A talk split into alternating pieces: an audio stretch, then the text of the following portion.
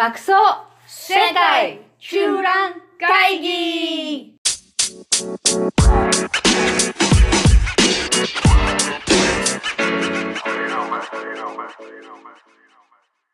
ハロー你好、オランダ在住シャンベンです。北京在住 JJ です。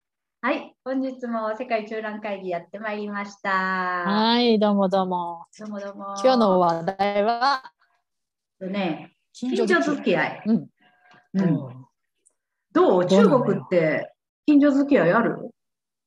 それがさ、びっくりするほどない。うちなんかアパートだけど、隣に住んでる人は誰かって、まあさすがに知ってるけど、もうすごい何十、十何年住んでるから、知ってはいる。るけど、挨拶するだけだし、え？前に住んでる、そうそうそう、前に住んでる人も感じがいいから、朝あげば挨拶はするけど、全然ない。意外。うん、で同じフロアに住んでる他の人たちは全くないまあ挨拶する人はいるよでエレベーターで顔見知りになれてなんか「こんにちは」とか言う人はいるけど、うん。全くないしあと子供の学校のママ友とか、ママ友っていうかほらこっちはほら迎えに行かなきゃいけないから毎日小学校の時はね、幼稚園とか小学校は送りに送り迎えしてたけどうん。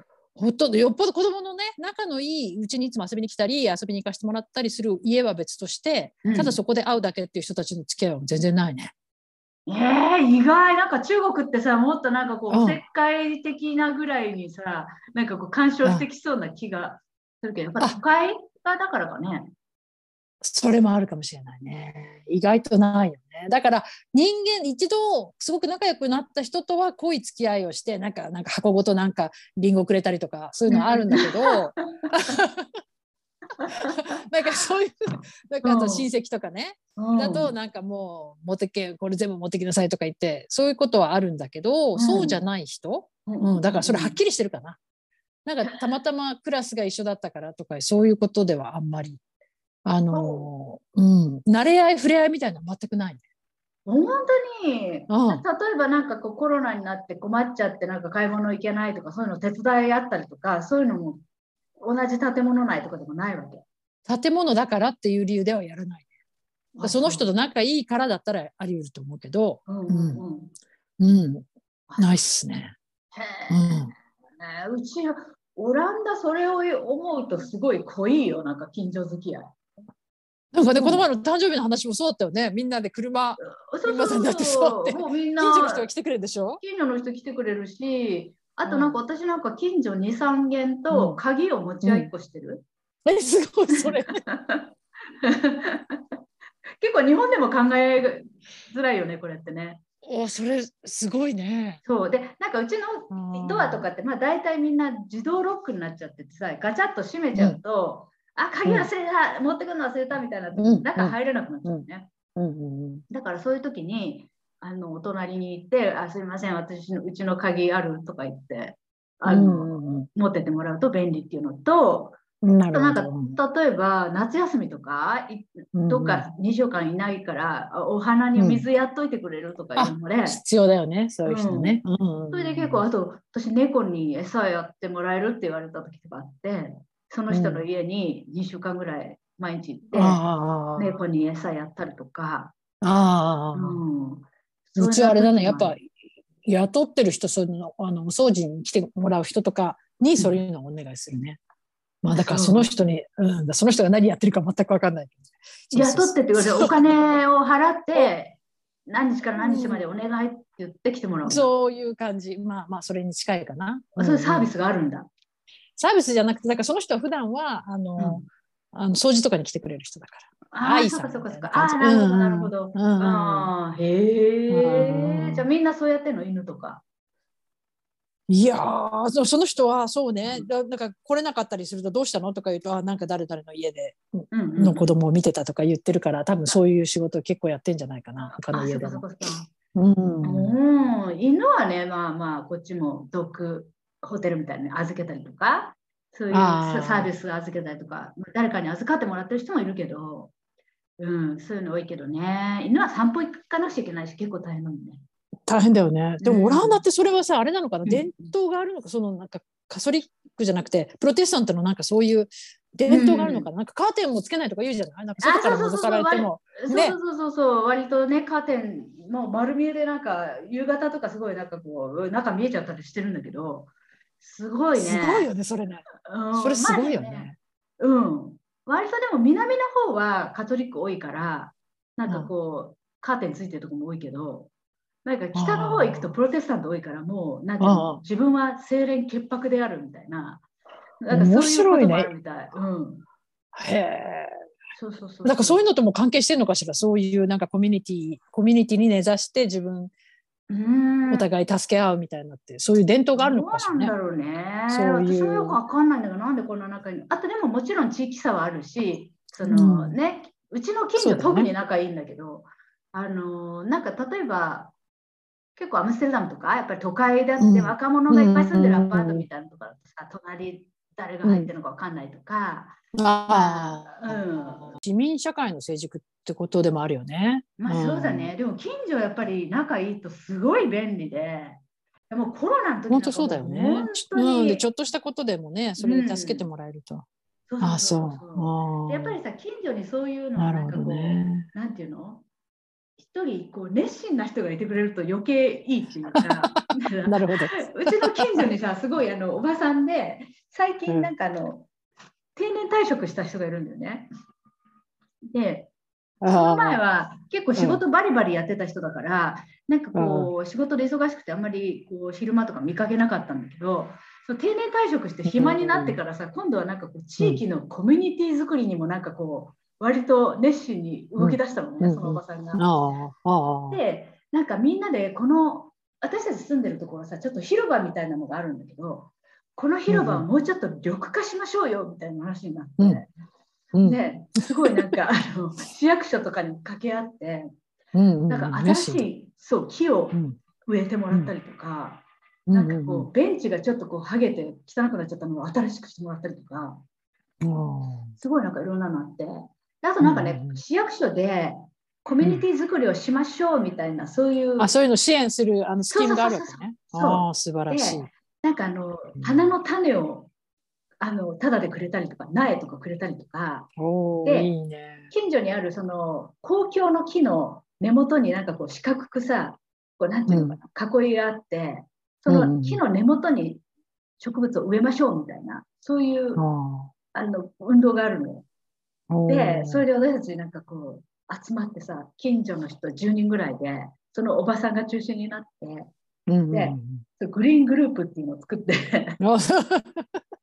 でなんかいろいろそうちゃんとさ。書いてるの私も。すごい、偉い。でなんか結構会合とかもあるんだけど、こ今度はこれをやりましょうとか言って。でさ、あの、なんか割とうちの近所、国際的なのね。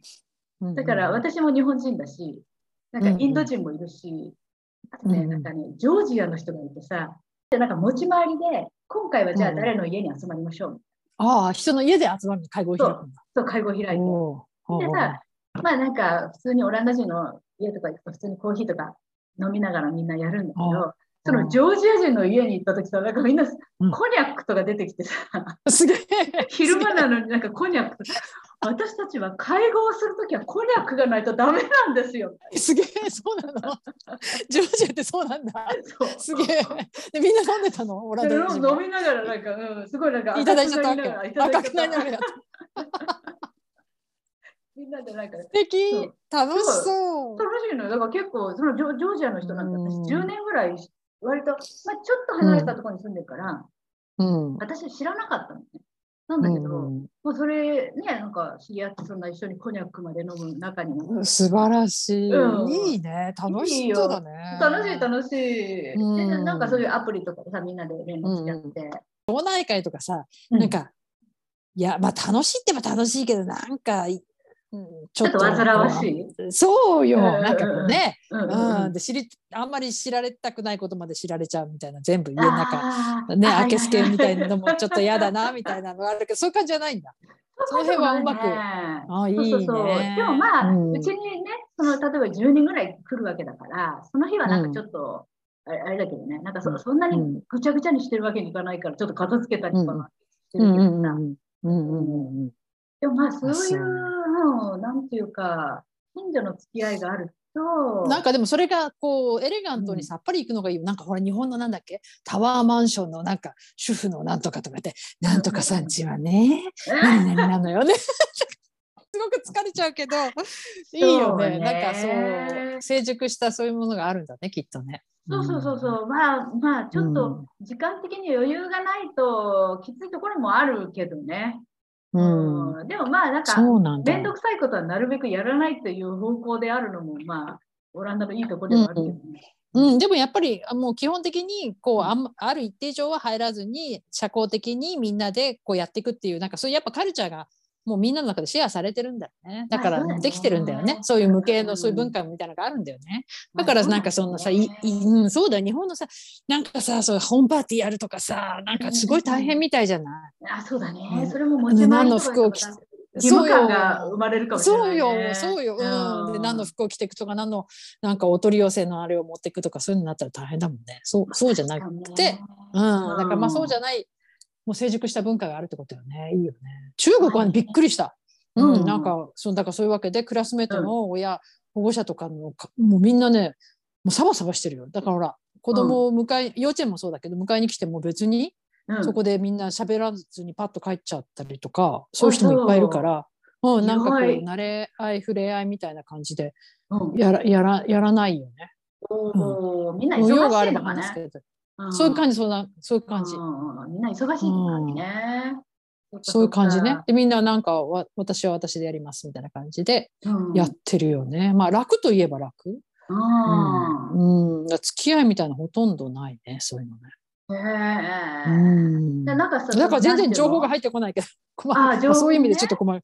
うん。なんかさ、こっちはさ、け結構近所の目が光ってるっていうのも結構あって、なんか、例えばさ、なんかあの、うちの広場、前の前に広場があって、そこに犬が入っちゃいけないってことになってて、看板があるのよ。犬はダメみたいな。だけど、そこにたまに入ってさ、うんちさせてる人とかいるのよ。